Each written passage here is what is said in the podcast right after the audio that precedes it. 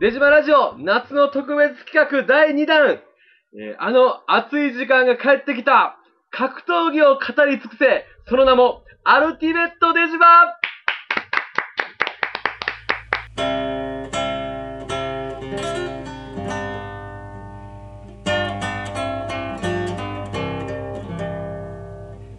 えー、というわけでですね、えー、さあ、それで私、えー、この声がですね、えー、前衛型最終兵器、山サイドです。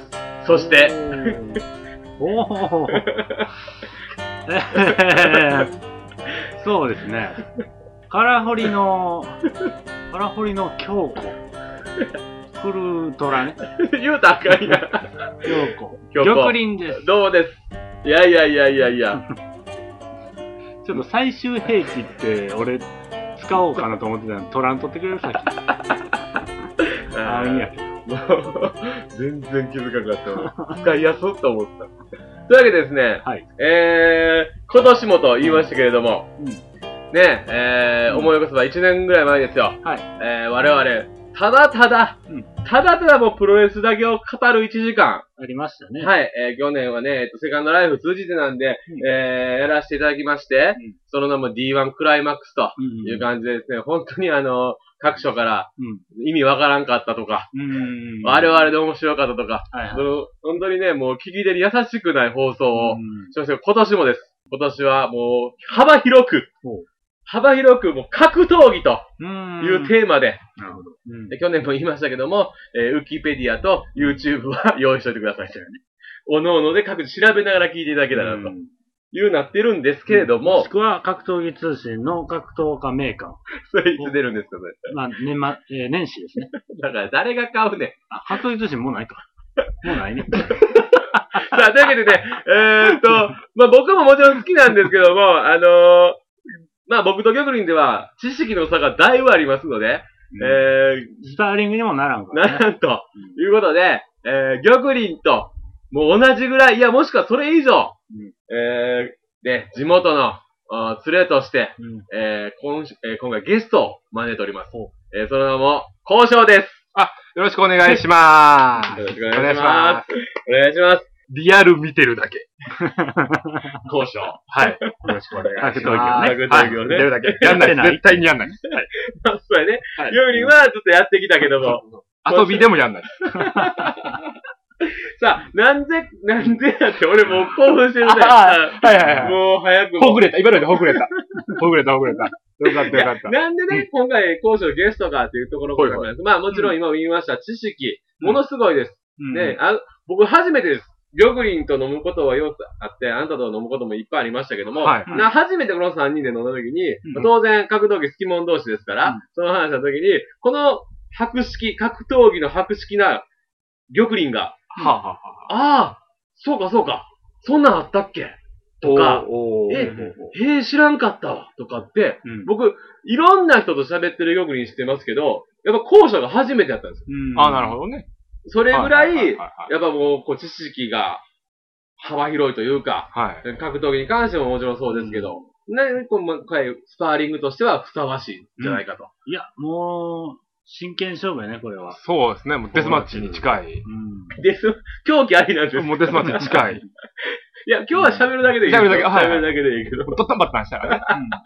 まあね、そはいまあ、その、あーなぜ読んだかっていうのはもう聞いていただいたら分かっていくんじゃないかなというところでですね、もう早速ですけども、はいはい。えー、本題に入りたいなと思うんですが、はいえー、まあ、俺はその時もそうやったんですけども、まあ、ほうまず、きっかけになった、うんえおーおーー、おーまあ、もちろん入りは、玉林なんかはプロレスから、うんその後、えー、うん。う K1 ん。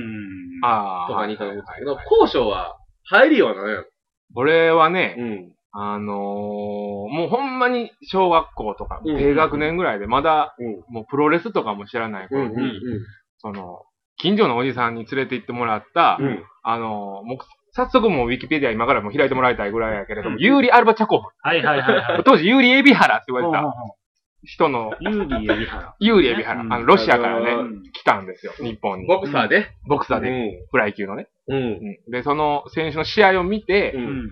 ね、僕ボクシングってほんまに、うんもう、うっすらの知識しかなかったかはいはいら、はいもう子供やしうんな。子供たちもういきなり試合するんやと思って。うんうんうんでそれ、やけど、こう、前座がこう、いろいろあったりとか、メインの試合しかやれへんね工や。業として。工業として、なるそほどうそうなそるうほ。ど思ってたんやけど、うんそれも、その、そこの、えー行くまで、メインまでの何試合もあると。そうそうそう。第一試合から何試合あると。うんそうそう。で、しかもあの、こう、やっぱボクシングやし、かなり前の方、もう2列目とかそんなんやったから、うんあの、ボクシング、うんもう試合とかテレビでご覧になった方おなじみ、あの、ちょっと怖い感じのおじさ んが、うんまあ何してしようか分からわかへらんへんけど、うん僕は綺麗なお姉さん連れて見てる、あの、はい空間には、よくあこる光うよくある光景、そう格闘技ではもうおなじみ の。あるあるですね。その雰囲気にもこう圧倒されて、うんはいはいはい。で、また有利のこう試合景がは、ロシア人のうんフライ級王者、ね。フライ級王者ねうんうんなるほど。んで、こそれ有の、名やとね、当時かなり有名、。もうかなりのテクニシャうンんうんで、うん。玉林の、もう師匠と呼んでいいでしょう。あの、シマンも、有利を当時むっちゃ好きやったもそんうな。んだからよう言ってたそうそうそう、島ちゃんと話し合うたんも有利から。うんああ。シマンはね、あの、あれですね、全然やってないけど、ツイッターのアカウント確かアルバチャコフやったんじゃもうそれぐらい、根底に染みついててそなうそうそうそうあのシマンですうたら。だ、綴り間違ってたけどね。よう調べて。まあいいです。で、うんこちらその、ボクシングを見て、そう。が、きっ何やかとけ。何これうん。はいあれ、フライ級言うても、その2列目なんかで見たら迫力すすごごいい。。もう音がすごいから、もうパンパーンっていうな音るほどなるほどその靴のその擦れる音とかもね、ほんまにこの、そうそうそうそう。生でしか聞けない音があって、そうそうそうそうそう。あの、生の試合行ったらプロレスでも何でもそうやけど、音がすごいですそうな。そうそう。あの、俺一回相撲行った時も、うん末席で見せてもうて。うん結構、まあでも最前列とかじゃないから、末席とか。うんでももう、ぶつかる音ってすごいのよね。うんうん音はそう音はすごい。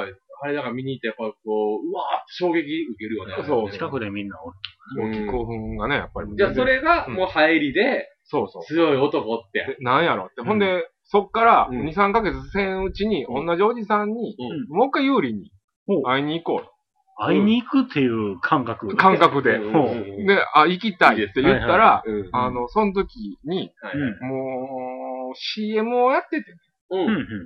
当時ね。はいはいはい。有利がうん。おう CM に出てて、そなうんや。そうそう。ほんで、長州も出てて、うん。あの浄水器の CM やってたよ。あったあった。あったやろりょうくん。あ、あ、言うてもうた。りょうくんにあったやろ うんその CM が、もう、日本では初めてこう、ツインフィルターやから、こう有利、スピードの有利とパワーの長州みたいな感じで、出してたんよでその CM 撮影に行って。 ええー見に行はいい。はいはいはい。えそえれはどこだったのあのね、スイターの方に行った覚えがあるへーね。あ、太陽の塔みたいなこと言ってたかはいら、あはあ、はいはいはい。大阪の。そうそうそうそうそう、あー大阪方面の近所やね。じゃあそういそはい。なんか覚えてる。どんなんか忘れたけど。有利がすごい、長州がすごいっていう、あの、CM。まあ、わかっまあそれはウィキペディアはないと思うけ YouTube ど。にもしかしたらあるかもしれない。うんうんがあって。。そうそうう。んで、。その時に長州も一緒に見るから、おううんでかっと。子供から見たら、うんすごい、巨人やもんね。今日そうそう、プロレスラーっていうのは知ってるけどう、ん。まあ、まあでかいな。うんうん。はいはいはい、わかるわかる。で、そっから、なん、なんて自分なりに子供の校長が調べたら、うん。プロレスラーやと。プロレスラープやロレスというもものがあんねんと。そうそうそうそ。小学小学校低学年ぐらいうの低時学年ぐらいの時に。おうおうおうで、あの、当時、まだ、また当時の話だけど、ううちの、あの、母親がやった喫茶店に、うんあの、井岡の会長の方がまだチャンピオン時代に来たりとかしてたんで、今だ、ひろ今、ひろきひろきの方。ひろきひろき会へ長ーあの人もすごかったもん、すごい2階級制制覇覇ででねね。。井岡もすごいよ。だから、あでも当時はやっぱその、プロレスかボクシングしかなかったから。ないないない。だよね。だからもテレう、ビでみんな。テテレビで見れたりとか、子供が得れる知識っていうのはまずそこしかないから。そうそう。それがきっかけやね。うんなるほど、なるほど。あの、これまあちょっと余談なんですけど、うんまあ前回のあの本編の出島とかでも話したんですけど、あの、こいつらが、あの、プロレスやってたりとか、小学校の時とか。やってたね、やってた、やってた。うわやっぱそれは覚えてる。見てる、見てたし、覚えてたようん。やっぱり。ね、これ、あの、中央小学校6年生の時は同じクラスですからね、玉林とそう交そう渉。うん。 6年3組ですかうら。んもちろん見てるわけや。ああの、島ちゃんがこう、毒切りをう、んーはいはい。あの、絵の具で作ってね。 その話もねしたんですあしたしたよこねう。調合でうん手伝ってたもん、俺 も。チェコンで。島ちゃん赤出したらもちろん鮮やかな。とか言うう、んあ、そうなのしてたんや。うん。その後、えー、上中で、うん。大川後、今度、ああの、ちょっと大きなった僕たちは、僕たちが玉人たちは、うあの、K1 を、 K1 やってましたね。はいあそういえば覚えてる見てます、見てます。もちろんやりませんけん。リアル見てるだけ。ど。リアル見てるだけ。なるほどいいですね。その歴史があって、今もなお好きやと。うんもう大好きですな。だからもうやっ二人に関しては、僕ずっとこの、まあ、去年の D1 でも言ってたんですけど、うん僕はどっちか言ったら、大人になってからなんですよ。プロレスとか、ぱり、うん K1 とかも。うんもう二十歳過ぎてからなんで、うそんなんなるそう、もう僕そうです。まあ、うん見てたんやけど、うん見てたのは見てたんやけど、ほんまに感情入れて見出したのは、やっぱ僕はプロレスきっかけで、そこから K1 とか、ああ、あはいはい。あの、プライドとか、うんうん。二十歳ぐらいまでの横で基本的になんかお釜やもんうん。そうやな。お釜みたいなとこやったもんね。ごめん、えもう一回、どういうこと二十歳ぐらいの時までの横ってう、んお釜やもんね。あ、あ、あ、悪口、うん。このタイミングで、んああじゃあ今日のスペシャルは一回外すわ。本編で俺覚えとくから。うんおかまラジオしたいよ。ちょっと何を。そうそう。横がどんだけおかまやったんだけど。誰ゲストやで。俺耐えられへんわ。まあそういうのを経て、うで、えっ、と、もうだから20年以上、おう二人は見続けてるわけですよ。そうですな。そうやな。で、これまあね、話せば長くなるのは当たり前ですけども、うんうん要するに良かった時、悪かった時、うん。格闘技界がね、うんうんすべてを含みますよ、ボクシングから、うんうんえー、プロレス、うん K1、うんプライド、うんね。ねね、今に至ると。うん。うん。これはね、ちょっとね、僕、個人的には、とことん今日は語り合おうやないかそうとやね。いう感じになっておりますが、けど、まずはじゃあ、我々、うんもう自分らが格闘技という、うん。うん打撃とか、ボクシングよりのもので行ったのはやっぱり K1 じゃないですか。 K- うん。そうやね、K1。 K1 ってあれ、いつぐらいですか始まりは93年です。 ?93 年か、今から、もう19年前うん。 19年前で俺ら、小学生の時か。そうそ時に始まった K1。う。うん。ね。その時の感覚というか、うん。まだ小学生の二人は、うん。まあ、当時プロレスも好きやし、ボクシングも好きやし、っていう中でうん、どういう感覚で見てたのうわ、かっこいいというか、なんじゃこれというか、うんなんかそういう感覚ってあるやん。そうやね。子供ながらに。ヨグリンは、俺は、K1 を生み出したのはうん、中2なんよ。あ、ちょっと間空いてんねや。あーはういんうんうんあの、まあプロレスから入ってるから、うん。うんうん。というか、あんま知らんかった。うん。で、えー、旧なんとなくは、こう、み耳には入りつつあも、なんかやってるな、みたいなのうは。んいよいよテレビのええ時間になんかやってるらしいって聞いてから、うんうんうん初めて K1 見たんが、うん96年の K1 スター・ウォーズ。うん、やってましたね。メインがアンディは対いサタデー。アンディ・フグ対サタ佐デー。竹ね。そう、それの、もうい、めっちゃ覚えてる。その時の最初に見た試合をムサシ対ジャン・リビエールっていうね。渋いの。うんジャン・リビエールが渋いものち。ろんご存知で。もちろんです。あー 武蔵も当時は細い感じでね、そうそうそうそう若手選手でしたからね。うそうですん。ねだからそれを見てから、あの、うんうんうんうんうん。それを見てかそら、れうをん。見てから、あの、好きになったと。だからう、んヨグリンと俺ぐらい好きやったら、ジャン・リビエールってどっちって言うからね。どういうことですかあの、うん。カナダのうん。ジャン・リビエール、うん空手出身のジャン・リビエールはいとはいうんう、んアメリカのうん。キックボクシングうん出身のジャン・クロード・リビエールって おんねん K1 の最初になんでその二つ出す長い歴史見てると、似たような選手名も出前てく被るるやん からね。ほんまに被るから。海外の選手そはう特そうに。そううんそう。ジャン・リビエルの方は、うんうん鉄のカーテンという意味を持つぐらい、うんダウンせえへん男うんや。頑丈で。そで、ジャン・クロード・リビエルの方は、うん見事なほどにやられっぷりのいい選手や。もう真逆やから。なるなんでほどよね。あの、ジャン・クロード、リジャン・クロード・リビエルの方は、うんアーツ戦を見てください。ぜひ。これは K1 史に残うんる名 KO シーン。うんうんそれは、どっちが、アーツが右ハイキックはいはいではいはい。倒すんですけど、はいはいはい。そんなめちゃめちゃ綺麗よな。綺麗。もうほんまアーツの牌食らうために生まれてきたぐらいの、ほんまに。いやいや、そのために来たぐらいの、ほんまにそだから他の選手だったらそこそこに強いね。これそこそこに強いけどもう。、めっちゃね、ローキックが得意両家が一流ファイターとやるともうことごとく、こう、花々しく散んのよ。ある種プロレスラーとしてやったら、もうもう100点やん。うん。でも、ああ、つかみんな思ってるもん、ありがとうと。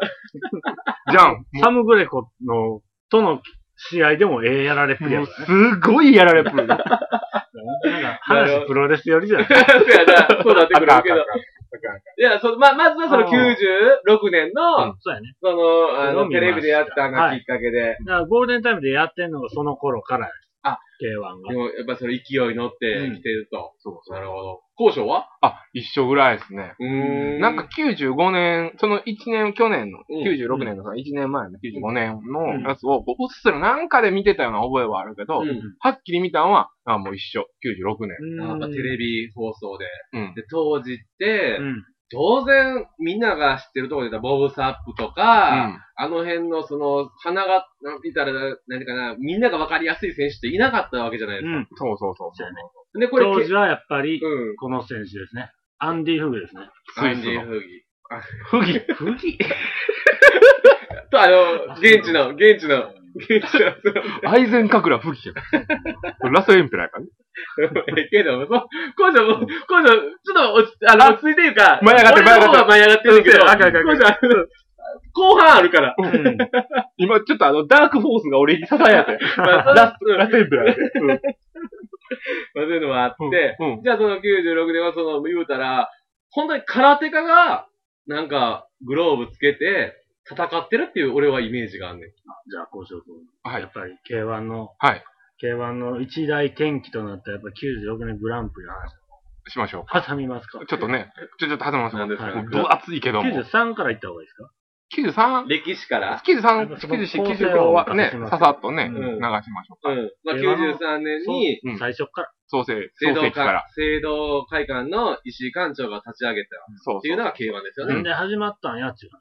そう、そもそも。うん。あのー、まあ、石井和義さんは、うん、 フルネームごう存知で。んあのー、その、あれよ、うん空手道場やって、うんうんうんほんまに体育館とかでやってたよ。うん小学校の体お育前館待っでやて、ってた。待って待って、お前今、聖堂会館の歴史を、あ、あ、なんか、K1 やな何。回で、 K1 や、K1。うんそれは長い。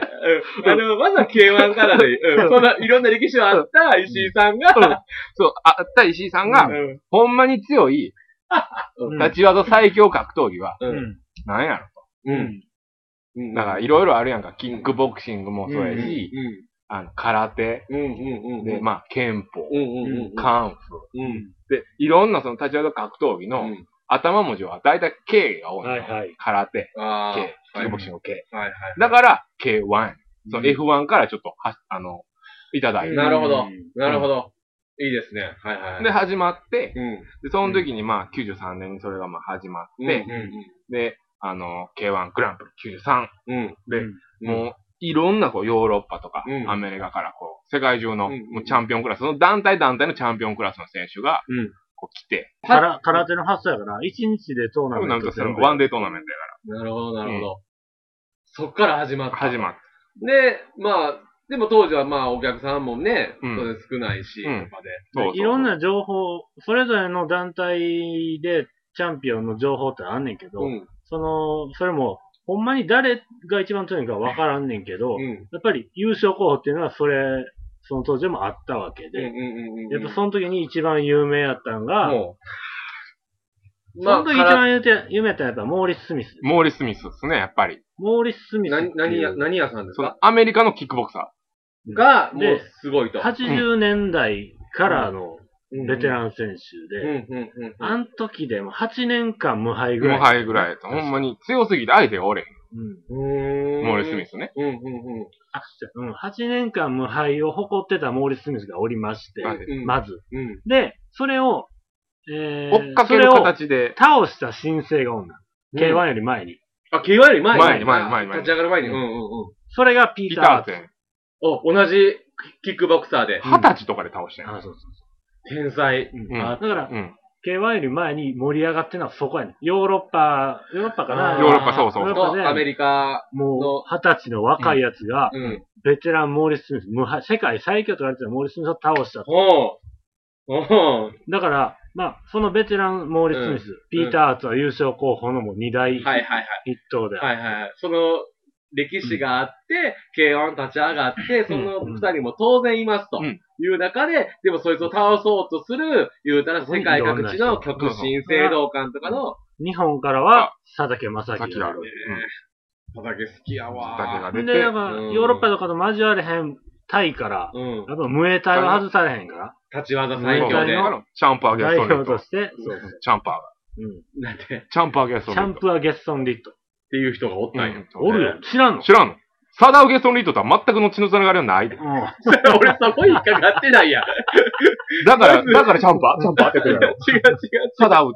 みたいな。違うないまあ、サダウの話も後で、後でする、後でする。う違んう。後で後ででもう、今日4時間ぐらいなんで収録。うん。チャンプは書かねな、サダウと、書かな。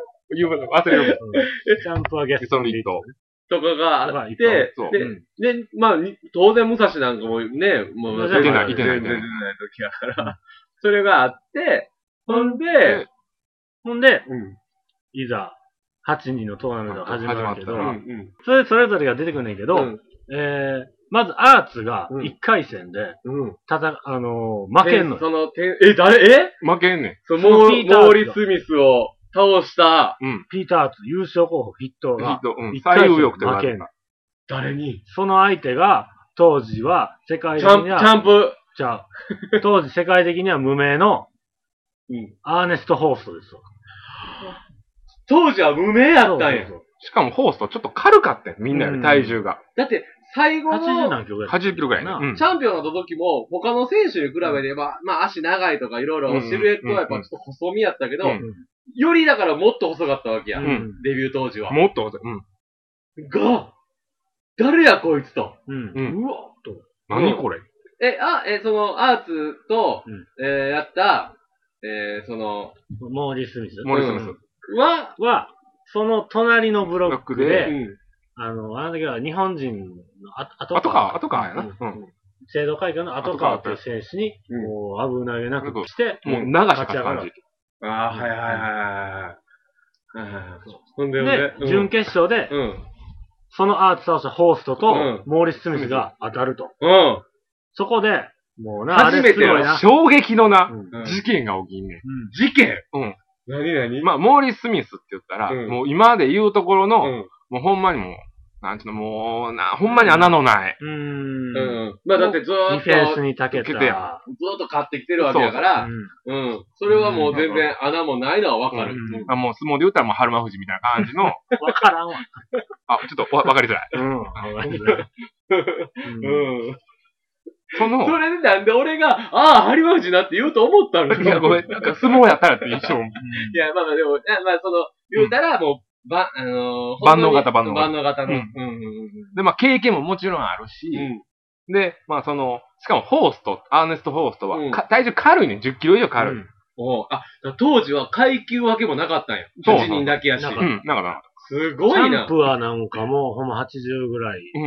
すごいな。うんある種それをワンナイトマッチでやって、うん8人で休みなく次の試合やってって、うん体重差ないって、うんもすうごい当時やからできたってこそとうでそすう、もよね。う全部手探りやから、もう人の話なんか聞いてないもんね。もうやろうってなったら、もうやるから。あーで、ホーストがうん、モーリス・スミスミススにに、もう見事な左ハイキックを決めて、失神させんの。モーリス・スミスははじめ、もうそれが初めての失神起用もう意識飛んでもうたや。よ完全トンもうね、じゃあ優勝候補2人を無名のホーストが倒してもてんうのよ。何やこ倒いしつてと。決勝上がってだもっうてたいう。うん。わけようん。で、うんそこ反で、対側、反対のその、うん、トーナメントでは、反行きま対しょう。側では、はいえー、先でチャンプは、チャンパはい。ムエタイの代表はが KO 負けする。一回戦ー。で。い。え誰にそれが、ヨーロッパのうん。もう一人のベテランうん、うん。ブランコシカティックっていう、クロアチアの選手なの。こう鉄の拳って渡ってう、ん。ものすごく拳硬いの。うんうんうんうんうんうんうん。パン痛チがすごい。すごい。痛っお前何持ってんねんっていうぐらいほんまに 痛い。な、な、されたんだえされた佐竹が打ってた。ああ、出てた。あ、もうそれぐらい硬いと。それで、チャンプアをうん KO すんねんけど、もう波乱ずくめやん。そのチャン、チャンプア倒す時もすごかったよ。普通は、うん。こう左右のワン、ツーってうんいうのがあるけど、うんうんうん。そのワンで倒れた。硬すぎてうん。拳が。ジャブ気味のフックで、チャンプアし、ボーン倒れへて、え。ほんで、その隣が佐竹。佐竹と佐竹は相手、何だったかな、と、ど、えトドハリウッドヘイズかなんか。うん、そうや、トドハリウッドヘイズ。うん。なああんま知らないけど、覚えてんなうん自分ら。うんリザードマッチ、あれや。あ、そううか。だからローキックで勝つんよ。うん。うん順調に。うんそのブランコシカティックとスタタク。うん。うん、かっこいいな、佐々木。うん。ここでも、えーシカティック。うん。シャンプーと同じような感じで、うん。ワン、うん。左フックでスタタク倒してもらう。おー。唯一の日本人がそこでもう負けてまうわけや。そう。で、で、当時これを知ってたらもっと面白かったんやけども、ホースと、もう若いのよ。まあ、アーツにはうん。もうちちょっと年いるけどうんうも、まあ、ホースもかなりイケイケのろん若いアーツが若すぎるね。若い。うんうんあの、ホースも若い。うん。うんうんうん。アーツは若すぎる。うん。で、ブランコシカティックって今言ったシカティックって、もう当時93年の当時でもうすでにおじさんやん。 35、あー6 5、6をや。はいはい。ベテラそン。うそう、これに身体かけてきたぐらいのん。人日やって本ん。のこの最強を決める大会が、に、もう唯一にして最後のうん。もうチャンスや言うてきてん。うんうんうんで、こう、実際決勝戦が始まって、うんうん。そう。だから決勝は、その、優勝候補を倒した無名選手同士で同士が来たわけよ。これがそうです。なるシほこど。カのティック対ホーストっていう。はいはいはいはいはい。今画面には出てますけど。うんなるほど。じゃあ、もう、大盤狂わせもええとこや。もううんそうそうそ誰も予想できへんかったう。結果。うん。うんもうほんまの真剣勝負やから起こることやうんうね、んうだんかうんら。うんうんここでうん。でですよ。うん。でう、んこの無名同士が決勝上がりました。うん。さあ、ついに、えー、アーツを倒し、うん。モーリス・スミスを失神させたホーストうん。の頭にう、ん。ブランコ・シカティックのうん、今まで左で倒してきたけど、うんついに右が、ワン、ツーが右ストレートが右ストレート。うボーん。ン入って、入った。ホーストが失神失ね。神するやっぱり、その、その人には、そのベテランには勝たれへん。そうそう。しかもその前にホーストのワンツーもらってんねんけど、うんそれカマワンともうドーンと右ストレートいってるから、もう力技で。そうそうそう。なるほ倒どれ方がもうすごいね。うん。これ K1 の公式 YouTube で見れるんちゃうかな。シカティック対ホースト。え、だからこれは 90? へ93 3年年のグランプですよリねの準決勝。決勝。ー、すごいな。 K1 の最初のチャンピオンがこの無名のブランコ・シカティック。聞いてみなわからんけど、そんだけあの、歴史があるんよね。うん。はいはい。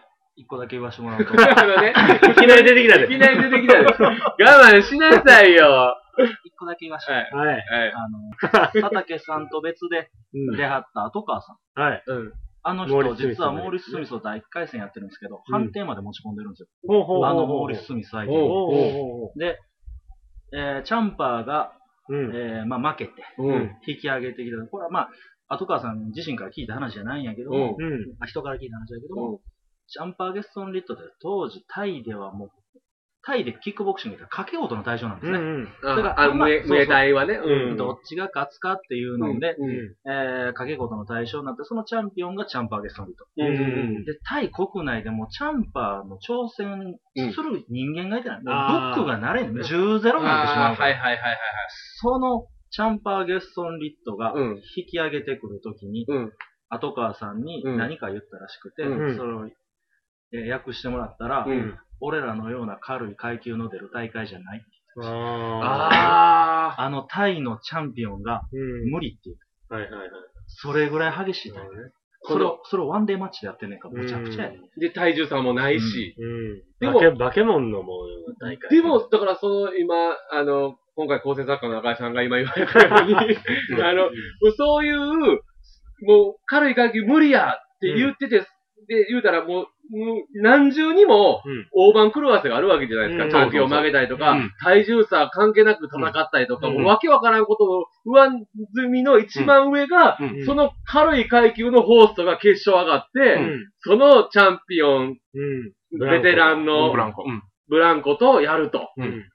それもすごい。だからもう、だから、わけがわかんないですよね、うん多分。そこにこう、日本の格闘技を語る上で、こう、絶対に外されへん俺、キーワードが一個あると思う。うん。何ですドラマやね。おう。あいいい。ですね。 あなたう。うんん。うん。ドラマ。俺、今、あの、ダークフォースがいいって言ったから、今。だからね。うんうん。でもそういうことなんですよね。そうそうそうそうそう。だから、ちゃんと、あのーもう、バックボーンがみんなそれぞれにあって、そういうことそういうことれ抱えて一つの男に集まってという。そうそまあ、プロレスもね、僕らそういう話うをんしましたけど、やっぱり、こう、強いものを決めるときには絶対必要不可欠よといりうニか。ッチな世界にうんうんうみんん。なう。いいと思うね。で、それに、あの、思い入れというか感情が入るから、見てる人間が格闘技を愛すとそういうこと、そういいうう流こと。れですよね。うん。うんなるほど。うんその、でも93年の時は、後から知ったん。そう。うん。俺も後から。後から。でもそんなんさ、もうリアルタイム。こ構成作家はリアルタイムとはいはいはいうところで、 出てくるな。 多分、あの、ちょ、横分けミスター X は、あの、ミスター X は、うんあの、当時石井館長がまだトップロープをパーンとこう乗り越えて、うんオスって言ってたらこれ知ってるよ。ああ、現役の時はうね。ん。うんで、K は、うんで、まあ、それの、その93の一番最初のその大会っていうのは、後ほど知って、そんだけすごいドラマがあったという中で、まあ、96年、テうんレビで見ました、すごいなーっていう中で、もうね、じゃあ、K1 初期、うん僕も覚えてるメンバー、だから当時、だからその93年からのし上がったホーストであったりとか、ね、あの、アーツであったりとか、すごい、で、まあ、さっきもちらっと出ましたけど、フーであったりとか、うんもうそうそうたる今思えばメンバーですよ。 93から6のうんドラマの主軸といえば、あピーターってやつ。あ、そのホーストに負けた。うん。ピーター・アーツのもう復権何ですかがまず始まくだる。さい、はいください。なんかそ、の94年、次の年の94年、で95年、うんね、ちょっとまあ、はしょるけど、時間の問題もあるうんうんそのピーターズが連覇する。うん。その過酷なワンデートーナメントを連覇するわえ、ちょっと待ってください。93年で、うんその過酷さは改善されなかったけ。んです。全くされてない。石井館長すごいですうね。ん95年、若干人数増えたしな。倍になったか倍なんか一気に増えた。若干じゃない倍ら。まなんあ、か火分けてるけど、うんすごいね。うんそれがあって、で、もうアーツ王朝って言われてたわけよ、当時は。え、じゃあその、えーっと、ごめんなさい、えー、えー、決勝、93の決勝で勝ったブランコシカティックは、は、 94年では、うん。佐竹に負けた。あ、せやせやせやせやせや。外け大金星やん。うんあ、で、佐竹が準決、あ、決勝まで行く決の勝まかなで行っうん。て、94年。佐竹ファイナリストアーツに負けた。マーケすン。ごい。あ、でも俺なんかそれは子供ながらに覚えてるう。ん佐竹ってすごい選手やってそんうだそっうて。そうそう。うん。覚えてる覚えてる。でで、、まあその94年であ、じゃあもう前年のチャンピオンが、日本人に負けたと。負けた。で、その日本人がまあファイナリストになって、うんまあ、ピーター・アーツがうん、まあ盤石の勝利を収めて、うんうんうんで、次の95年に行くね、うんで、そこで、もうみんな絶対知ってる名前が出てくるんだけど、 95年に95年、うん。うん。ジェロム・レバンナ。出ました。ジェロム・レバンナ。ナ。技の名前つくような選手ですよね。そうそうバンナストレート。バンナストレートト。うそん。のジェロム・レバンナが一番最初に出たのが95年やね、そこなんや。うんあん、あ、そう、最初から出てないわん。けそや。うそうそう。で、そうかそうか全くの無名選うん手。しかも若いし、うん。もう言ったら93年のアーツと22歳ぐらい。 22歳とか。うん。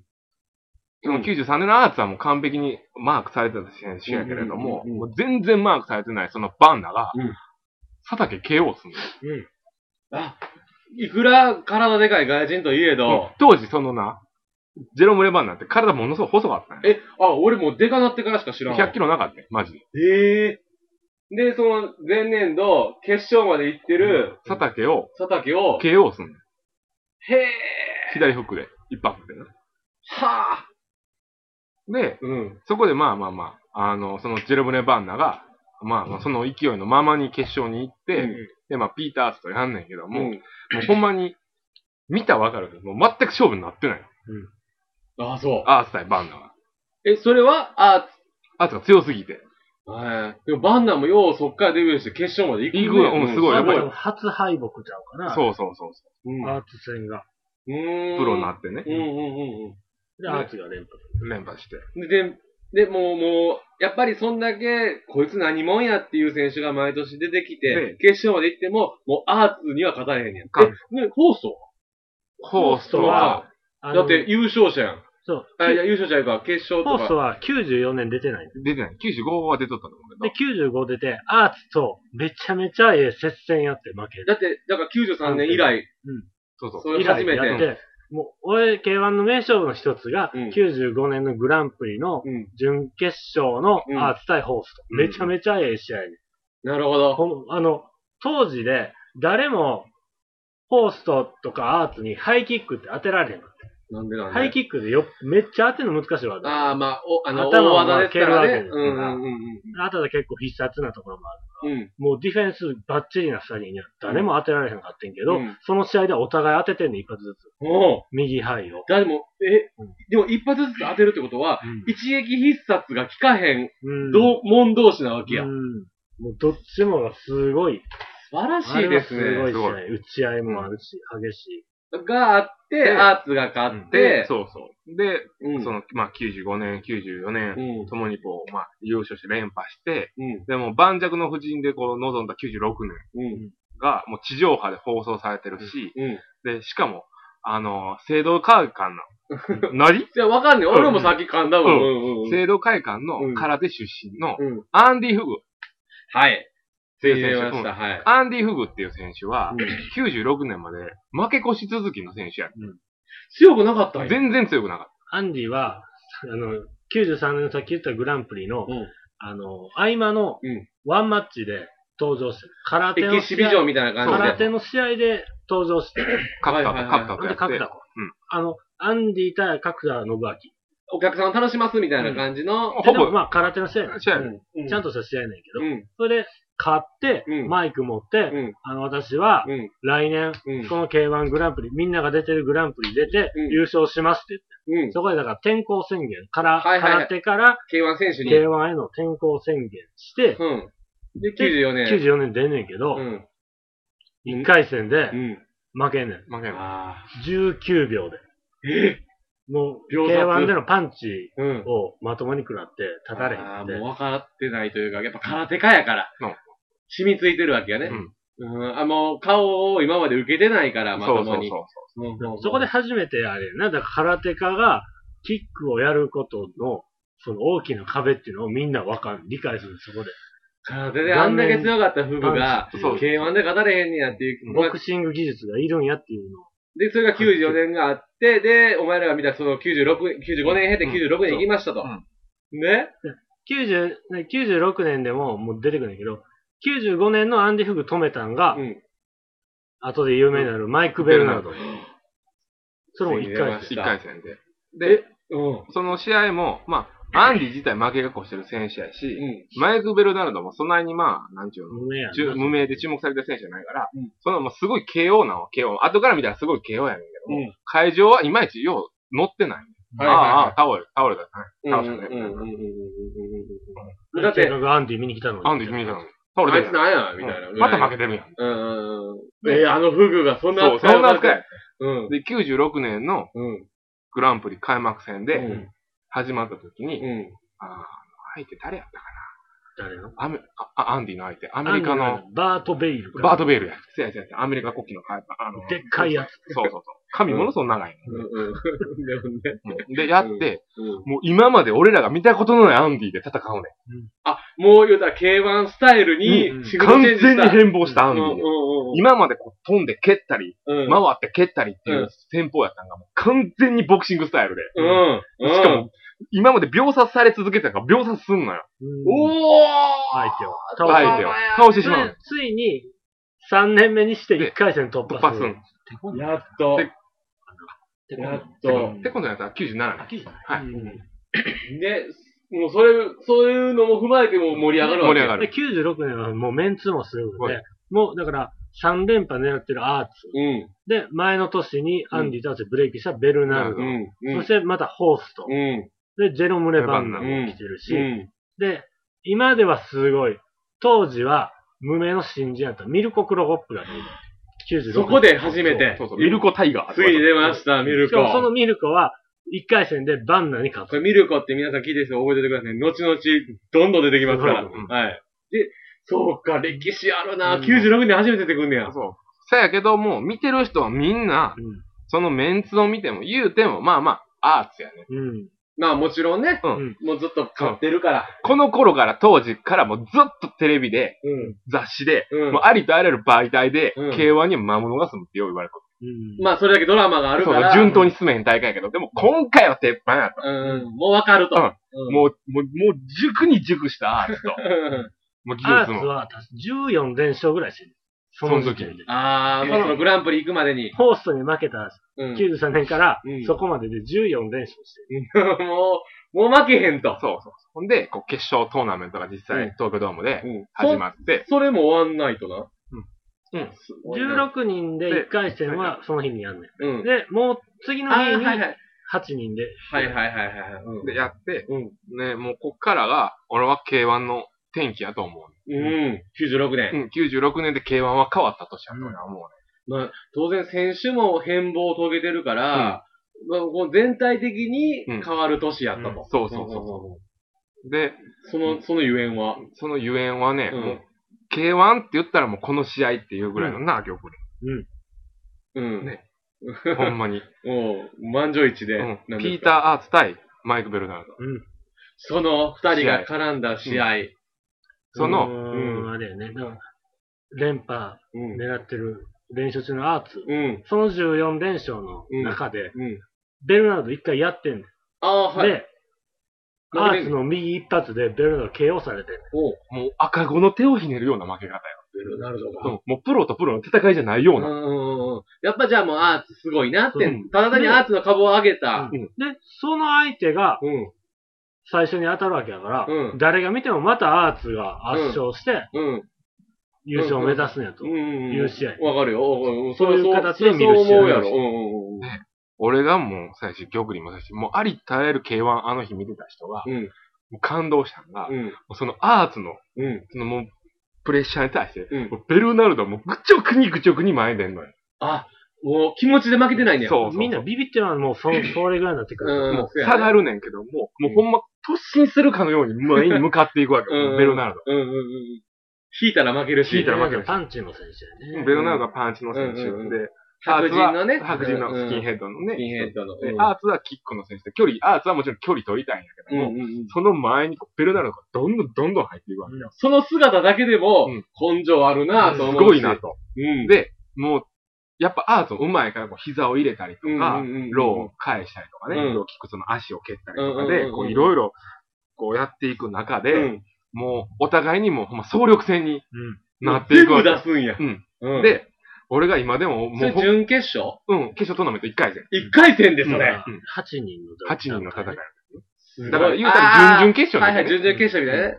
うんうんで、2ラウンドかうん。 3ラウンドに、うん。こう、アーツの左ストレートがボンとベルナルドに入って、うん。もうあかんよ、チャンピオンの。うん、で、ベルナルドは当時俺らがテレビから見てる側の左のコーナーに追い詰められるの。おー、聞いてるうんわけや。聞いてる。で、さらにそこから追いかけて、後ろにべ下がるベルナルドを追いかけて、うん右ストレート、もアースが返す。う、うん。で、その右ストレートが当たる刹な、うん。もう完全に読んどったベルナルドが、左のフックを、左じゃない、右のフックをこうんう、バーンとこう、アースのテンポ、カウンターで。カウンターで入れんねん。うん。ほんなら、明らかにアースの意識が飛ぶねんうん立ちながら。うん。で、もう次左のうん返しのフッ返クをしベルナルドが、もうほんまフックじゃないわ、あれ。もう叩く、あれ、ラリアット。そう、裏リアと腕全体を、うんアー聞スいてるから、その前のパンチで、うんアーツのパンチで聞いてるか聞いら、てしかも距離が近すぎるかうんら、うんうん、で、そのラリアットみたいな、もう、もうむちゃくちゃな倒し方うで、んうんうん、がむしゃらな倒し方で、アースが倒れん。おおダウン。ダウンと。あアースの、初の。 14何年ぶりのね、日本初のダウン。ダねあウンれは。そおううんう。で、立たれへんのよ、アースは。おうで、こう、ベルナルドが勝つの、その試合。うんそのまま。愚直に言ってたやつがうん勝つと。そうもう、もう一回あったかな。うん一回ダウン取って、次やわ。ああ、次か。次が、もう左、右で、右で倒す。あもうああ。聞い立っても聞いてもうてるから、うん完全に倒れて、うん吹っ飛ぶぐらいの、うんうん。うん。倒れて、ほんで、会場も湧くし見てもうる。すごかったよ。アーツが。まさかあのアーツが絶と。対王者アーツが負けたでと。ベルナルド負けたと。うん。で、そっかでらも、ベルナルドもそこまでそんなになんか成績残してる人う間んじゃな、選手じゃなかったけど、うん大金星や。超大金星。超大金星。大金星。だって現に言ったもん。10兆で。ああ、そうやつやろまあ な。言うわ。うんうん。で、で、その興奮冷めやらぬまま、アンディです。アンディ・フグ。あまあちょっと K1 スタイルに変貌を遂げた、アンディが、アンディが、あれ、あれホーストやったっけあの、一回戦のバンダーマーブ。バンダーマーベ。あー、違う違う違う違う。で、KO 勝ちしてで、準決勝で、うんホーストとやる。はいはいはいアンはディ・い。フグと。ホースト。ついに絡むわけや。延長、最延長まで行く5ラウンドやるる。え、普通は3分、トーナメントは3 3ララウウンド。 3分3ラウンド。うんやけど、決着がつけへん場合ンド。は、延長。延長。で、またつけへんくて再延延長。長。で、判定まで持つ最後にギリギリで、アンディが勝つ。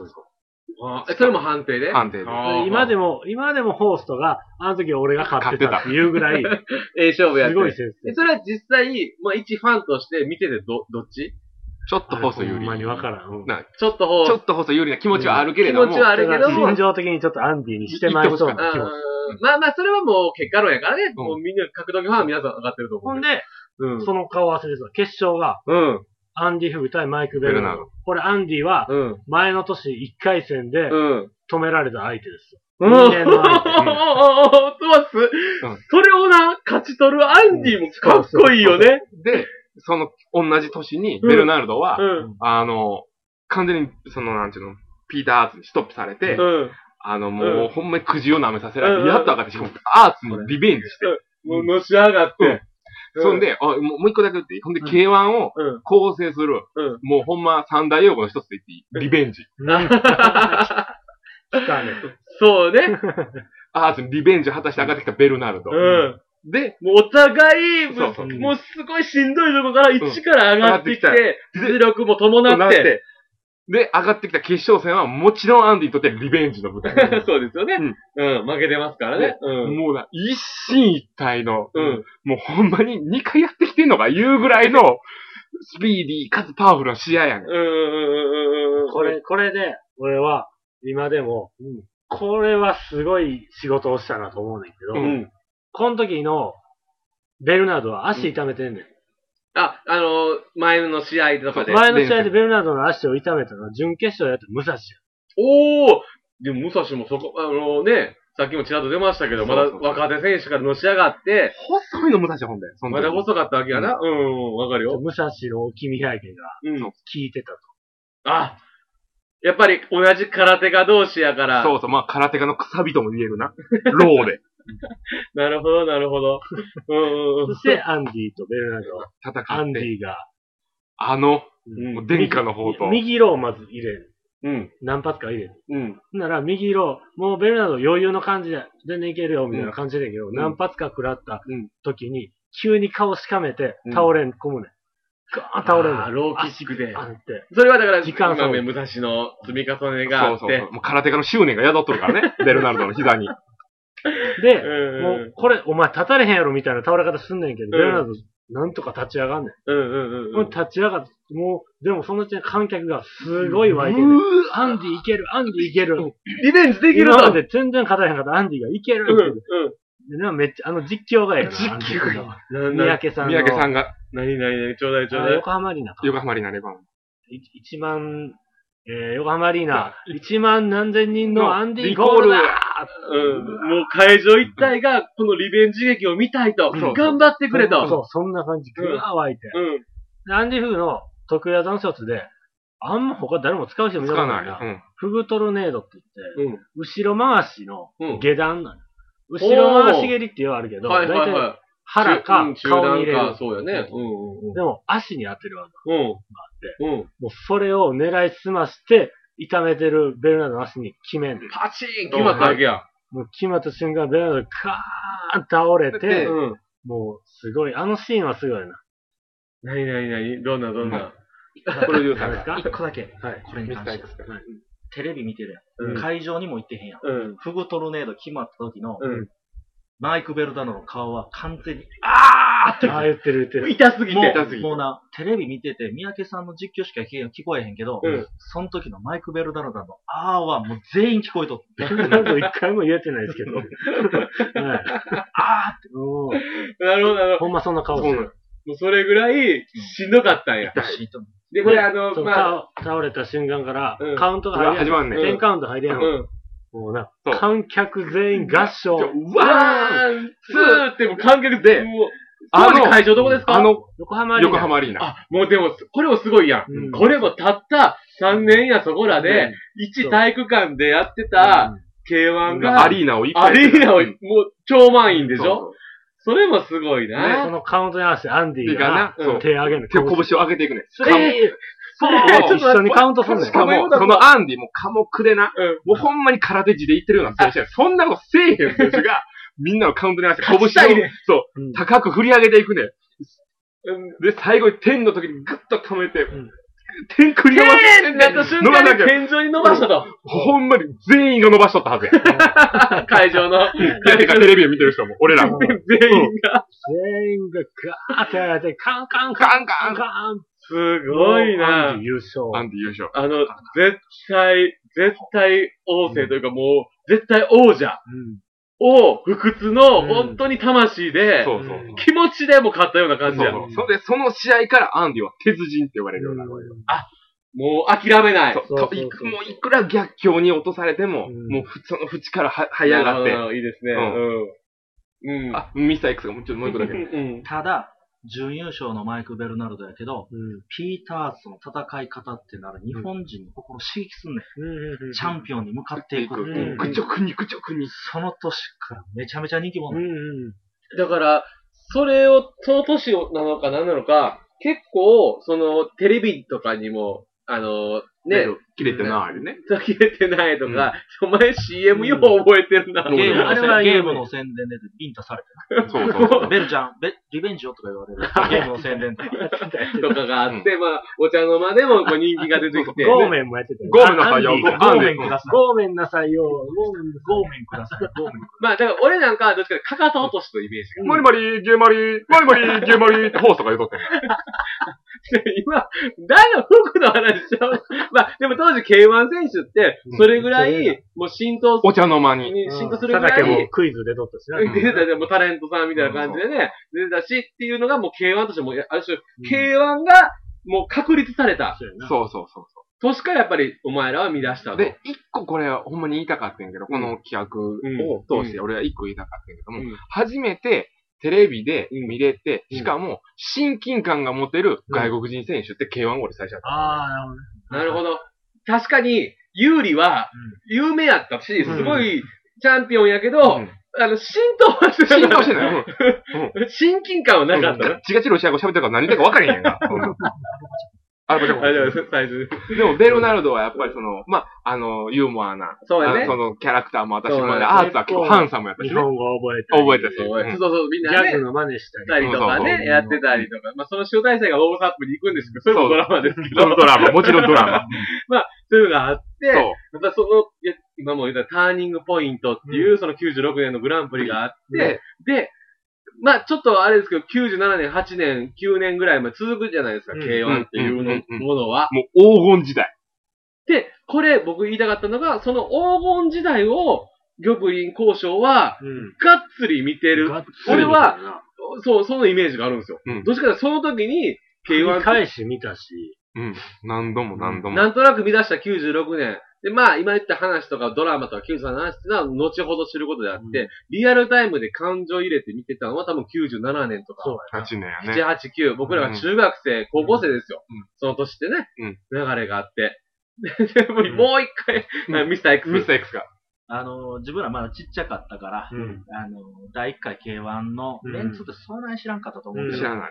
我々からしたら、ションベンチ見るぐらいすごい選手。うん。はいはいはいはい。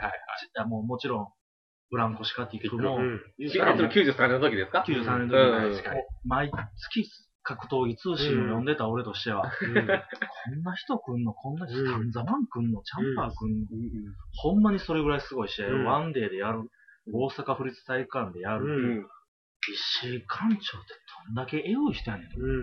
これね、まあ、あえて交渉がおるから、ね、うそういう話も聞きますけど、それを集めれるのって何何なのまあ、当然、もう僕らあえてね、言いますけど、このファイトマネーとかお金的な話って、じゃあプロの世界絶対あるやん。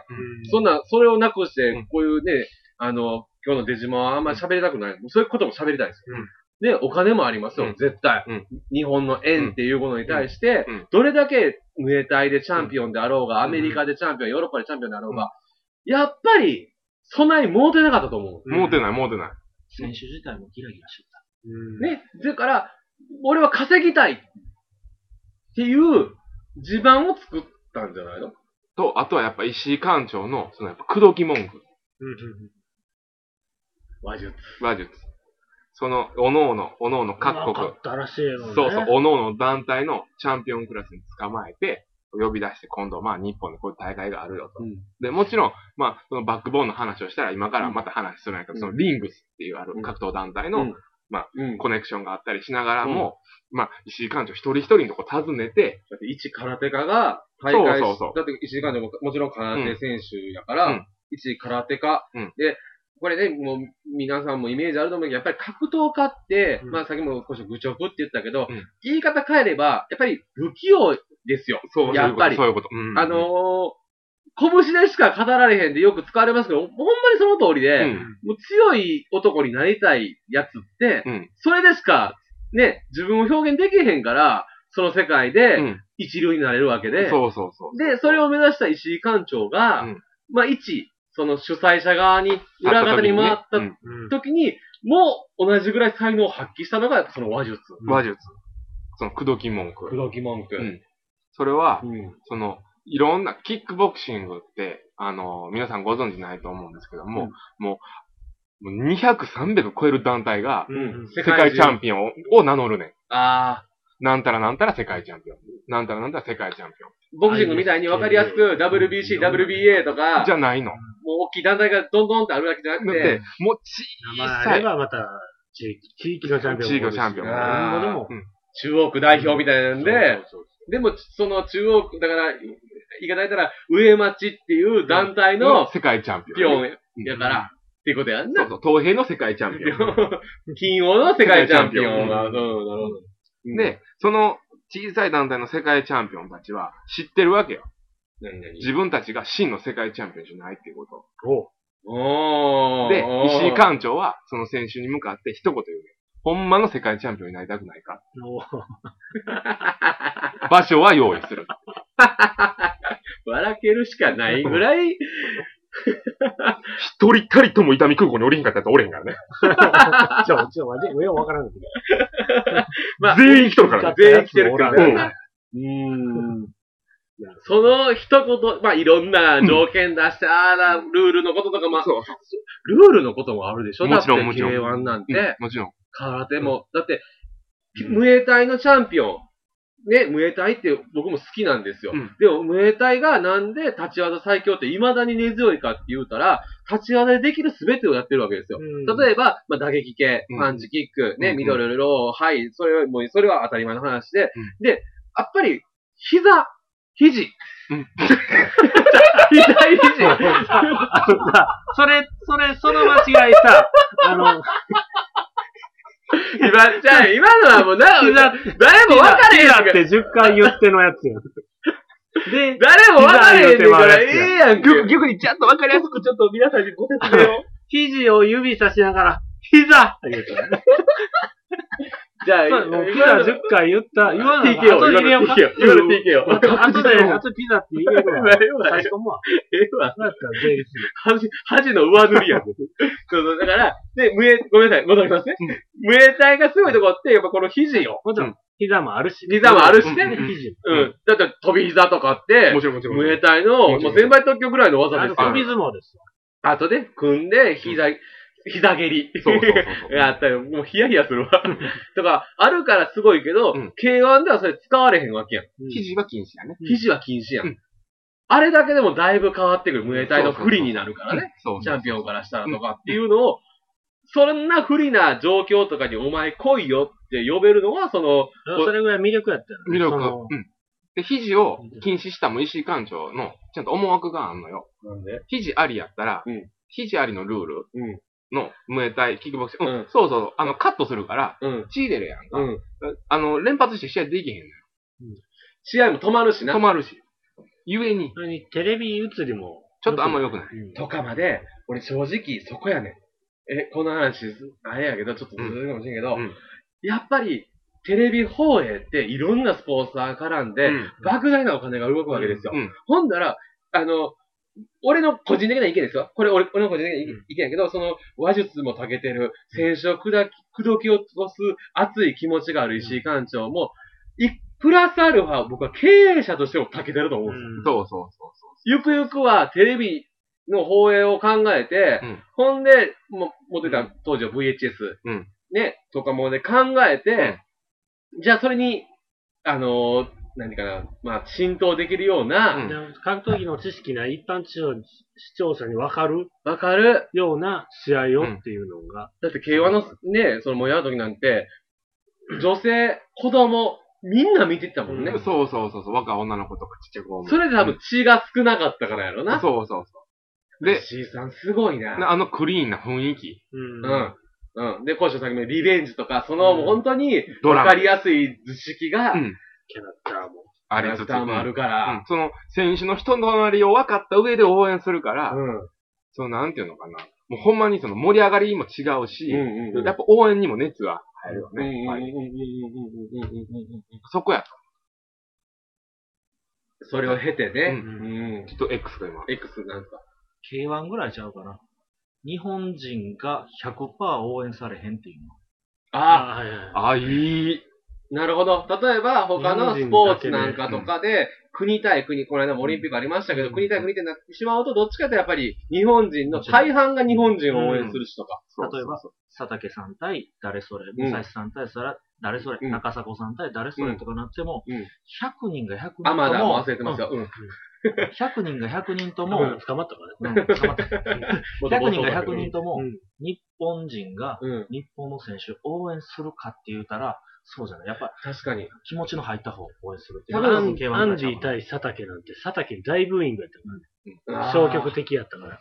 俺ね、まあちょっと話戻りますけど、そのまあ、フフグがチャンピオンになりましたってなった時に、そこでまあまず、アンディ・フグっていう K1 選手が確立されたと思うねんけども、うんやっぱりそのお茶の間にも浸透して、それ以降もうんフグがそうやって支持されたって、うん俺ね、アンディ・フグってね、やっぱりね、空手家から始まってるっていうのもあるから、まあ、後にフィリオっていう選手も同等なことを僕は思うんですけど、うんうんうんあのね、中身は日本人やとそうそうそうそうそう。思うんですよ。うんそれなんでかって言ったら、テレビ出てても、試合してても、どんなとこでも礼儀は正しいし、うん。で、もう相手をその侮辱するようなパフォーマンスもせえへん。うんっていうところにやっぱり日本人は日描本、いてる空手家、日本人が描いてる空手家を、まさにアンディがやってたから。やってたやな。そううーん、やってた。それはそうやと思う。あほんまに侍を見てたと思う。そうやねん、日本人は。そうやな。うんで、それをがあって、うんまあ、確立された、ん今もいろんな土台があって、うんで、もう、もうノリに乗った K1 がうん97年以降もあるわけじゃないですか。そうそうだからね、そのアンディフグを、うん。これまた、えらいことになりそう。まなす。ります。何何このペースでいったらいつ終わんのかなと思うけぐどらいはもも、でもやっぱりこれは、う、もう絶対外せなあい。のーないんですかアンディフグは正道会館のうん。空手うん。出身として、はそうい。そうだから日本の空手のうん大元っうんて、極真会館、はい。大山マスクがはい作った。そっからまあ分かれたそ正うそう、道あれ会な館。んで極真の制度が分かれてるもともとね、長 なるわ。あ れれれれれ。 全然喋り感じやった。だから、多分空手スペシャル必要やほんまに X は白衣を脱いで道着を着てきます。 X のフォロー ええねん。うん、ででもも、分かれるわけよ。分かれるんですよね、これね。同じ、ほんまは同じなんですよね。そこうで、そこで、極真会館が、お前ら何やってんねんと。まあ、お前らが知らんね、うんお前ら何や、何やってんねん、この間からと。うん立。ち技最強を決めるうん。空手代表、うん。空手代表が制度会館、うんなめんなと。うん。極真やと、空手うは。といん。うことで、極真史上最強と言われるうん。ブラジルの怪物が、その K1 に参戦その名してくもるフランシスコ・フィリオうん。が出てきましたう。ん。速攻、うん。えー、97年。だから極真はそれまで絡めへんかったやろ ?93 年から7年まで。全く。もう勝手にやっときやぐらいやし、みもう K1 ファンからしても、あれ、極真絡めへんねんよ。あ、そうなんやーって言ってたのが急に参戦してきたと。うんんで、世界チャンピオンやねんなう、ん極真の。うんフィリオは。うん。うん。聖堂会館と極真会館の絡みもな、ちょっとややこしかったです。その時、その時は。うんそれは、まあ、空手スペシャルに置いててください。空手スペシャル空手スペシャルに置いてで、それが、フィリオが、うん。あの、初めて、キックパンツを履き、キックトランクスを履き、うん。グローブを、ボクシンググローブをはめて、道具を、道着を脱いで、道具使ったらあかんね 道着を脱いで、道具やただ、ただね、これその参戦するときは分かってるわけやんか。うんついに極真絡むで来たなと。来たなと。うんで、メインイベントで、アンディ戦学まであるんです。アンディあ、フグその時対、はグランプリとかじゃなくてじゃ。ない、ワンワワンンママッッチ。たアだ、ンディフグ対フランシスコ・フィヨ、極真対戦のね、今日聞きましたけど、空手家が転校したよ。さっきも言いました。もう心身ともに空手家のアンディ・フグが参戦して、当然うまいこと言ってないから、ね、そうなった。ただか、そんなのも経て完成された K1 選手のアンディ・フグにうん、いくら空手う、ん世界最強やという、極真最強やっていうフグ、あの、フィリオが絡んでも、って僕は今思いましたけど。うん。だからそのアンディのささっき言った、ま、最初負けてた頃の、うん。やっぱ弱点、顔面パンチと、うん。ボクシング技術、はい。顔面を流れることを、うん空手家は弱いっていうのを、もうアンディが示した。うん。そしてフィリオが後から来ると。うんそれは同じわけや。うん。ルールはほぼ一緒やねん同じや、同じ。だからフィリオもそこは絶対弱いと、うんみんな見るわ見。るわけ。で、始まる、ね。始まんねん。で、うんまたそれをまた後日、また端折ってしまうけれども、後日あ、アンディもまた、フィリオに対してのリベンジがあるわけよ。アンディがフィリオに。そうそう、空手ルールで、アンディは一回フィリオに負けてんのよ。それはいつの話そう制度改革に分かれる前。分かる前、アンディがまだ極真にいてる時代、はいはうい。んそう、もうだから結構な、その、めっちゃ昔昔に。もう空手スペシャルか、大山スペシャルの時に、おしろが喋るわ。そうですね。うんうんうん。その時はミスター X も呼んで。うんうんうん。で、その試合が実際始まって、うんあの、なんていうのかな、みんな驚くわけよ。うんそのフィリオの、うん。その極真から来て、うん初めて顔面を叩かれるルールにうん足を踏み込んだフィリオの、うんその落ち着きぶりに、ああ、何にもわちゃわちゃしてないや。うんん。しかも俺はその時に、このサブイ語が立ったのうが、ん。アンディは完全にキックボクシングスタイルの構え。うんだからみんなおなじみなの、うんボクシングの構えうだんうとん思ってたうん。そやけど、うんうんフィリオは完全に空手の構え。もう、道着こそ脱いだけど、脱いだけどガードをちょっと下げ気味で、そうそう、両方の拳はもうお腹のおへその位置にあるちょっと成長性守るみたいな感じで。守うん。の位置で、空手家ですね。うん。そのアンディの顔面のパンチやったりとか、アンメン、アンディ、アンメンって言ったわ 今。全部やった。アンディの顔面のキックうん。をすべてその、まあ、ステップ。うんまあ、こう後ろに下がったうんり、横にずれたり、ステップ。うんあと、こう手で払ったりっていうので、落ち着いて対処してるわけよ。対応できてたわけ。対応できるから、完璧に。それは練習してたってことか。そうそうそうそう。もちろずーんっ、と。才能もあるけどもね。うん。で、あの、その高度な技術の応酬に、うん。なんちゅう当時の K1 のファンはあんまりついていってないのよ。その凄さを分かってないんや。そうそう。もう分かってる人は息を飲んでもちろん見てたけども、うん。なんでちょんちょんちょんちょんしか手出せへんアンディも。うん。うん。で、フィロって何やのさっきから蹴ってばっかりでと。うんうんうんうんうん。うん。何これ何がおもろいのっていう。だからよく、あの、いいも悪いもあるけど、やっぱりこう派手な試合とか、うんそのドラマの凄さとかで盛り上がるのは盛り上がるけど、うんやっぱそれに目を超えすぎてしまったよな。そうそうそう。で、そこで見てる人はやっぱり息を飲んで見る。うんうんうんうんで、やっぱり楽しむ人はやっぱりあんま面白くないと思う。あうん面白くないなと思って、こう静かにうん。見出す。うん。で、ほんまにリング、リングっていうか、あの会場自体にスッとこう静かな時間が流れて、でもね、うんうんうん。はいはい。ごめんなさい。うん。あいいよいいよいいよ。あの、その静かな時間が流れるって、うんこれって、あの、僕も見た、見に行ってたし、自分もやってたからあれなんですけど、空手の試合って、空手の世界大会とかもそうなんですけど、そうなんですよね。決してファンが声を荒げるとか、じゃないんですよ。うん意外とみんな見守るんですよ。うん。それ、だから、これが今ちょっと僕びっくりしてますけど、うんそんだけ盛り上がって、ノリに乗ってる K1 のリング上で、空手の試合が行われてるわけそういうこと、そういうこと、そういうこと。そういうことやね。それに、すごいなぁほんまにいろんなベクトルはあるけれども、みんなそれにこうして、呼び込まれて、その雰囲気が一つになってるわけよ。知ってる人も知らん人も、武道になってるからね。武道になってるわけですね。で、アンディが、うんその静寂を破るようにうん、ワンツーでこう、踏み込んでいくわけよ。うんうん。うんサウスポーの場合サウスポーのワンツーで、右から出して左へっていうんうんううのんで、で、フィリオがほんまに、もう、なんて言ったんのお侍さんのあの、抜き足、差し足のように、うんすり足のように、ススッとこう後ろに下ながっんてでね。町民目線で言った侍でええけど、なんだかお侍さんと会えて。お武家様の、おうってなのうん。のように。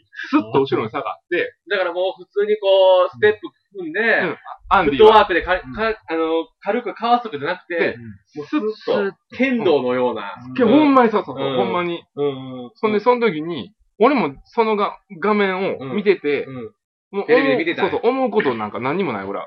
ほんまにそ、じーっとこう見つめてた時に、うん。そのスッと下がった、うんフィリオが、うん。ふっとこう右フックをうん。出すわけよ。うん。それを、ボクシングで言ったり、キックボクシングで言ったら、うんそれは右フックって言うんだけども、うん明らかに、あの、皆さん今ね、テレビの前でやってください。拳をね、うんあのラジオの前な。ラジオの前で、あ、テレビって言うとね、ラジオの前で、あの、うん拳をうんこう水平に出すのが、これ右フック。そうね。うそんうね。うんうん。でも、フィリオがやったのは、うん拳を縦にして出す。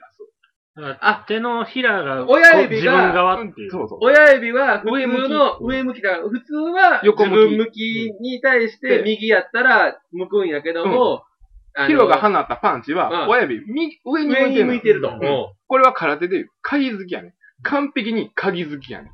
フックと言わずに空手の技で鍵付きという技があるああるわと。それをうん、 K1 うんで、うんやるわけ。しかもグローブって形もっこりしてるうから、ん分かれへうんんはずやんか。うんでも、はっきり100人が100人、あ、鍵好きですねっていう、空手知ってる人うはん、その100人、面白いやないな。あの、まあ、極真道場が出てない人100人みんな待ち続けるけども。そらう言うわん。極真前で、うん。あの、親指上にした好きなんですかって、これ何ですかビリをやってたんですけど、そうそうそう。鍵好き鍵好き。うん鍵好きですね。鍵好き。っていうことあるけど何。が まあ俺うん、で、それで、鍵付きがバーンと、うんアンディの顔面にううん放たれた瞬間に、うんアンディがほんまに、うんもう、ドサッと、もう糸の、人人形形のように崩マれる。リアウネットうがん糸を入れたように、そうそんう。で、その後、俺はもうそれでほんまに衝撃を、もう玉林ももちろんそうやけども、買ってしまった。勝ったって思った瞬間にフィ違うルんだが、よ。空手で一本が決まった時に、こう、斬新って言って、構えこをう、。構えをこう、一旦そう閉なんじでて、すね。もうこれはもう、でこれはもう、手をもう10時そう10時じゃないけ10ど時引いて、あうの、右、右手引くんですよ。うんで、あの、それはもう調べてください。あの、聖剣好きを打つ時の構え。うんそうの斬新。じゃあそれってすごい、すごいすごかいっこいいんですそれよ。が空手の動画では見れる。見れる。その斬新をスッと静かな表情でいややんね1から10まで空手か。うんん。で、これはもう玉林もせし、もちろんミスター X も。うん絶対にこれはもう同意する。うんで、そして K1、うん空手、好きな人絶対同意する。うん。 俺はもうこれが言いたくて今日来たよ、もう。何回やんねん、それそのフィロが斬新を決めた瞬間にうん、セコンドがバーってこうフィロに向かってこう、でね飛び込んでくるわけよ。うんうんその時言うやった飛ーび込んでくれたでだからセコンドも嬉しいから嬉しいからな。かあのフグに勝勝っってて、ジャンピオン、ジャンピオンに勝ってるから、うんそのセコンドの背中に、うん一文字、フィリオにガーン抱きついたセコンドの背着中てるに服に T シャツに、一撃って書かれてんの。まさにその通り。まさにその通りこれをドラマと言わずして、なんて言うの よ。それを体現したんや。 X が。 X 何一つだけ。一撃必殺っていうのは、空手の名文句やねんけど、それを壊したのも、実は空手と言われてる。うんうんうんそのそう心そは。う。言うたら、空手っていうのはもう、パンチ一発ではい。はい。敵を倒しますよ。経験であったりとか。うんん。耐えて耐えて、パーンと、おはいはいはい腹に一発入れて、うん。うーって倒れる。それが一撃必殺の空手やったうんうんうのんに、空手の達人同士になったら、その一撃必殺が無理になった。それうんが、極真空手のワールドカップで、うん皮肉にも体現された。なる要ほすどるに。空手同士では一撃必殺は無理や。やっぱり、乱打戦になりますもんそね。う、乱打戦になるし、んもうもちろん顔面もないし、うもうボディも鍛えてるし、一撃必殺ない。けどその、肥料は、ん。うん。うん。 K1 ルールの K1 のリングの上で、あ空ん手をだ。けの人数を目の前にして、道着は脱ぎましたけども、ね。ちゃんと空手の技で、うんなんやったら、空手出身のフグを一撃で倒したっていう、このドラマ。空手家同士で決着をつけたってことおそういうしっこと。こも出してるやつ何人かもね。しかも空手が禁じる顔面へのオーダー。殴るを。を空手の技で。で、こかれね。これです。斬新です。この笑ってなかったですよ。画この面笑ってがない。ね、いや今この笑っ話出てなてい。ますけど。そっからう、ん。もう K1 の三大用語の一つ。俺言ったね、ドラマ、リベンジ、そして一撃、うんが、生まれんのよ。うんうわその、だからフィリオの次の試合の煽り映像で言われてたから、言われる。フグを倒した。で、セコンドの背中にこう書かれた。一撃だ。ー。さあ、でね、97年がそういうドラマがあって、まあ、その年は、じゃあ、フィルオは、だかまあ、ら、97年もうメンツもすごかったわけよ。さらにすごい。なるほど。なるほど。で、そのフィリーを止めたのが、うんもうほんまドラマの連続やな。うねん。これはもうドラマなんですうよ。ん。うん。何ですかえー、フィリーを止めたのうが、ん。フィリーはその、そその後2戦も一撃で勝つ。だから、も、もっと言うなら K1 って1年通して試合を、まあ、ある何ヶ月間に1回やってて、それで年末に向けてのグランプリ、夏、夏。夏に最近、うん夏に向けてのその年1回の誰が最強なんか決めるって試合の前振りの試合がいくつかあるってことだよね。うんそうそうそうの前振りの試合の一つの試合で、うんそれだけ豪華なフル対フィリオがあったとか。ね、その後のワンマッチでもフィリオは一撃を体現し続けてんの。おお、まあ、フィリオで言ったら俺、縦切りとかっていう言葉をね、空手の技ですそうけそうど、ブハライジルキックではなくて、縦切りっていう、ブラあのえブラジリアンキックっうんていう、こう軌道が変わるというね。うん。で、いざグランプ視覚リから。に来て、もう優勝。もうその時、その時、あの、同級生やで言ってた、誰が優勝するかってういんう、うん俺はフィリオって言っとって、うんもうあんだけすごかったうから、ん。うん。それで準決勝来て、その時当たったのが、うん。もう当時の、でまあ、空手家相手にこう勝っていたわけですけど、はいはいはい。ミスターキックボクサーとも言える、うん。えー、先ほど言ってました、出ました。アーネスト・ホーストが、ここへ登場戻ってくるわけですね。戻ってくるわけ。戻ってくるわけですね。はい。それもアーツ最、あの、うんアーツ絶対王政の時にもうん苦渋を、うん舐めさせられた。で、ねで、ただもうルーキーとしてはセンセーショナルなデビューもしてまうすそとこか。 からずっともう、惜しいとこでこう、止まってたホーストがどっちが、止ま97年ぐらいで、ガッと体でっかなんだよ。もゆっくり時間がかけて、やっとうんヘビー級の体になってんの。ううんうん。う97んう年。んうんうん。それも、その前にベルナードに勝ったりしてる、ワンマッチで。おー素晴らしい試合です。もうバッチリうん。体を作ってきたホーストとフィリオをやるから。うん。それが、もうな、すごい緊張感の、キックボクシング対空手の雰囲気でうん。なって、うん。ホーストが勝つ。勝つ。フィリオホーストが勝つんやフィリオの一撃旋風を止めるのがホースト。フィリオに勝つんやうん。え、その、その年のグランプリでグランプリで。97年のグランプリで。で、そのままホーストは初優勝をそうす取れるる。。なんか、ホースなんかずっと勝ってるイメージあるけど、実はそんなでその勝時はもうそうやって。やっと優勝っていう。もうちょっとあれですけど、もうドラマとかがありすぎて、うん見てて、わけわからんやろ。いや、もう、もう、ばっちり覚えてるわ。うんもうありとあらゆるこいやとを覚え感てる。覚的に、感覚的に。え、え、何何勝ってまうみたいなとか。うん、もちろんある、もちろんあだっる。て、大盤狂わずの連続や。うんんそそうれそうをそガチでやってるわけやう。ん。そういうことです。ブックなそのく。フィリオ、フィリオ言うてる間、別のドラマいっぱいあるからね。うんおまたアーツ、ベルナードやってたりとか、うんいっぱいあるわけ。さあ、でね、あの、本当にまあ、いろいろ、あの、本当まだまだ、うめん、今もう漠然としか喋ってないんですけども、あの、これはね、ちょっと、あの、喋りたかったんですけど、K1 が、うんまあ、今も、えっ、と、やってるという情報はあるんですけど、僕も聞い,、うんうんうん聞いたんですけど、うんえーまあ、いつからかテレビ放映もなくなりましたし、はいえー K1 選手っていうのが、まあ、そういう肩書きすらもちょっとほんまにあるのかないのかっていうふうになりましたよ。うんうんそれは、正味何年の話なの ?K1 がその前世紀から、うん一線を退くという言い方はあれですけども。ううーんと。ね、2000 2011年で、あ、そこまで行くのそこまで初めてグランプリ行われへんかっ毎年絶対必ずあったんやけど。え、あ、放映なくてもこ放れ映はは絶対あもっちた。ろんあったよ。うん。あ、それはでも地上波はないやろもう地上波もある。た。2010、2010年まであったのあった。あ2010年は、その、まあ、あの、最後はアリスター・オーフレームっていう総合格闘技の選手が取るんやけれども、それまでずーっともう、あの、一回も休むことなく、うん。もうに、もう18年間もずグラーンっとプリは間違いなくあっあった。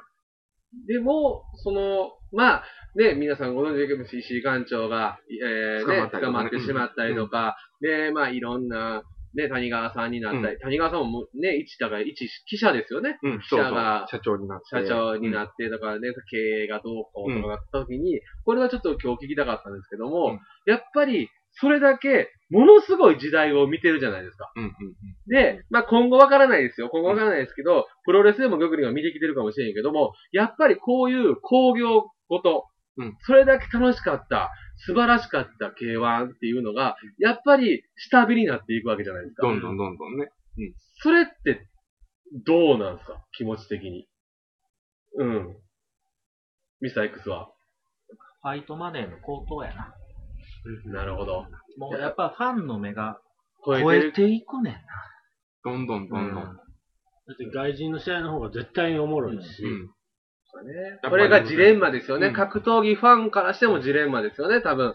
いい試合は見たいけども、で、多分本当に格闘技を好きなやつって、そのさっきも言った石井館長の、おーすごい裏方の仕事うのん凄さとかもうんみんなはわかるわけで、うんイコールその、ね、工業的な、運営的な話もみんな耳に入るわけですサッカーのワールドカップ級のことを年に何回もやってでっるみてたいこなとですよね。うん一つ実は言わせてもらいたいのが、うんまあ、石井館長の脱税で、うん。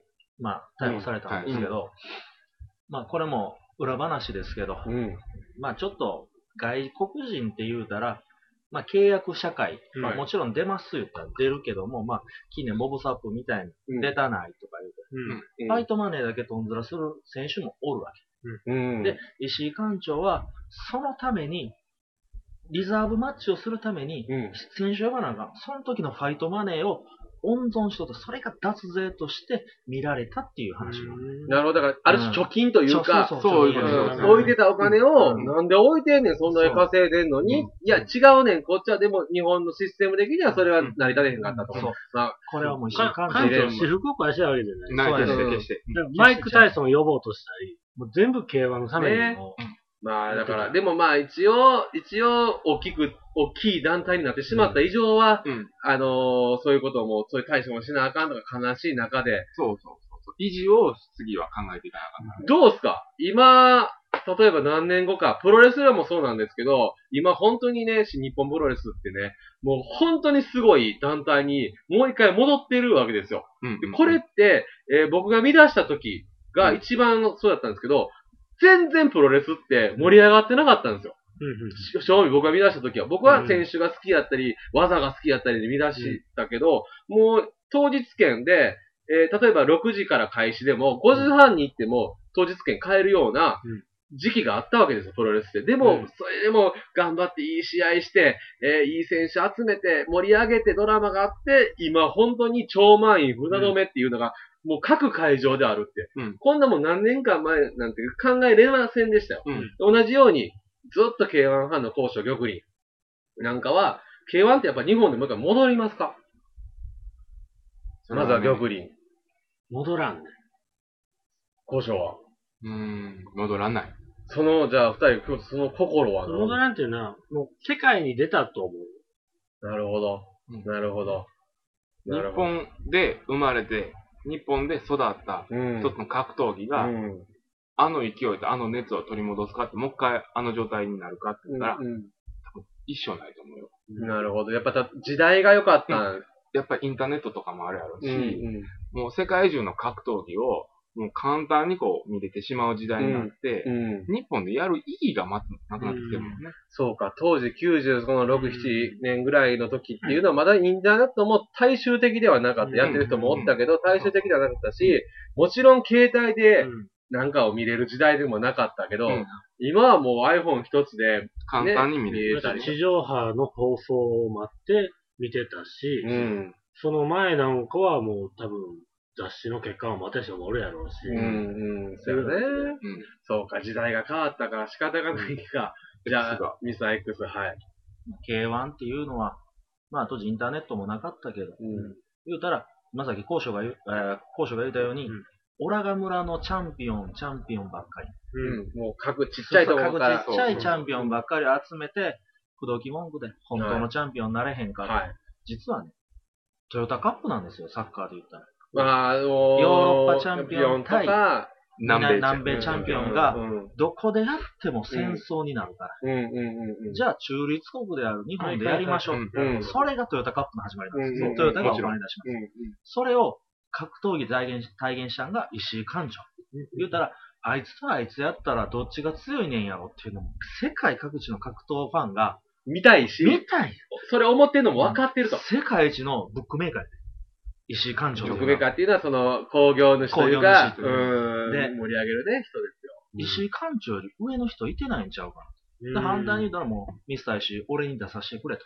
うんいう話も、もう選手から来ゆるくゆくは来るわけ。で、くしくもトヨタカップも、FIFA って言ったらまあ、サッカーの、はいね、世界の団体がね。団体がうん。日本から取り上げて、うんうんうん取り上げて外国でしますよと。うん今までトヨタという企業が心血注いでスポンサードして、選手を呼んで、うん。世界一のクラブチームを決めようっていう出会ったことは、うん。 FIFA が取り上げてうんお金になるから。うん。けど、外国であってもあんまり盛り上がらなさすぎて、また日本に戻っていっうん。ワールワールドサーキットするってましたもんて、ね。ワールドカップもワールドサーキットだから、それれを、やっぱり K1 は、当時、現日本でうん熱くやってほしいけど、いや、もちろんその気持ちは皆さんあると思うんです、ここにね、うミスター X はじめ。ね、今がそういう状態でもあるわけで、例えばだから、僕がなんでこの質問をしたかっていうことは、やっぱりちょっと、ちょっとやっぱ熱が冷めてしまってから間が空いてるので、まあ、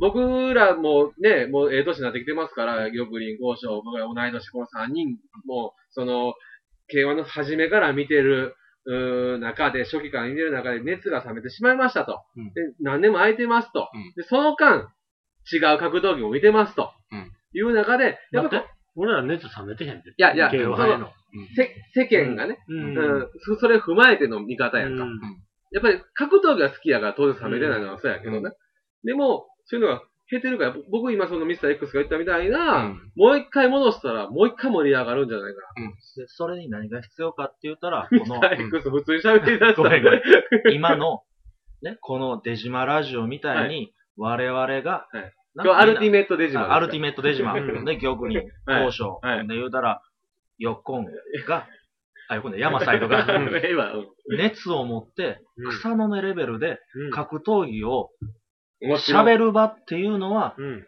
を作らなだ。それでようやく初めに日本に戻ってくる。K1 が地道な作業。んでだから、この企画は、もう絶対せな。うん。で、素晴らしい企画。うん。うあんたまとめんのかいいや、でね、まあ、もちろんさっきもいろんな、えーコンテンツのがもうね、もういろんなとこで増えましたから、あーそれもそうなんですけども、格闘技自身も増えたじゃないですか。出ましたね。で、これまた K1 の分岐点となるはい。対局にあるのが当職なんですか対局でもないな。K1 と同じ時期でう同んじように語られるのは、その前に、はい一回休憩入れますちょっとえー出ましょうか。入れましょうか。うんえー後半へ続く。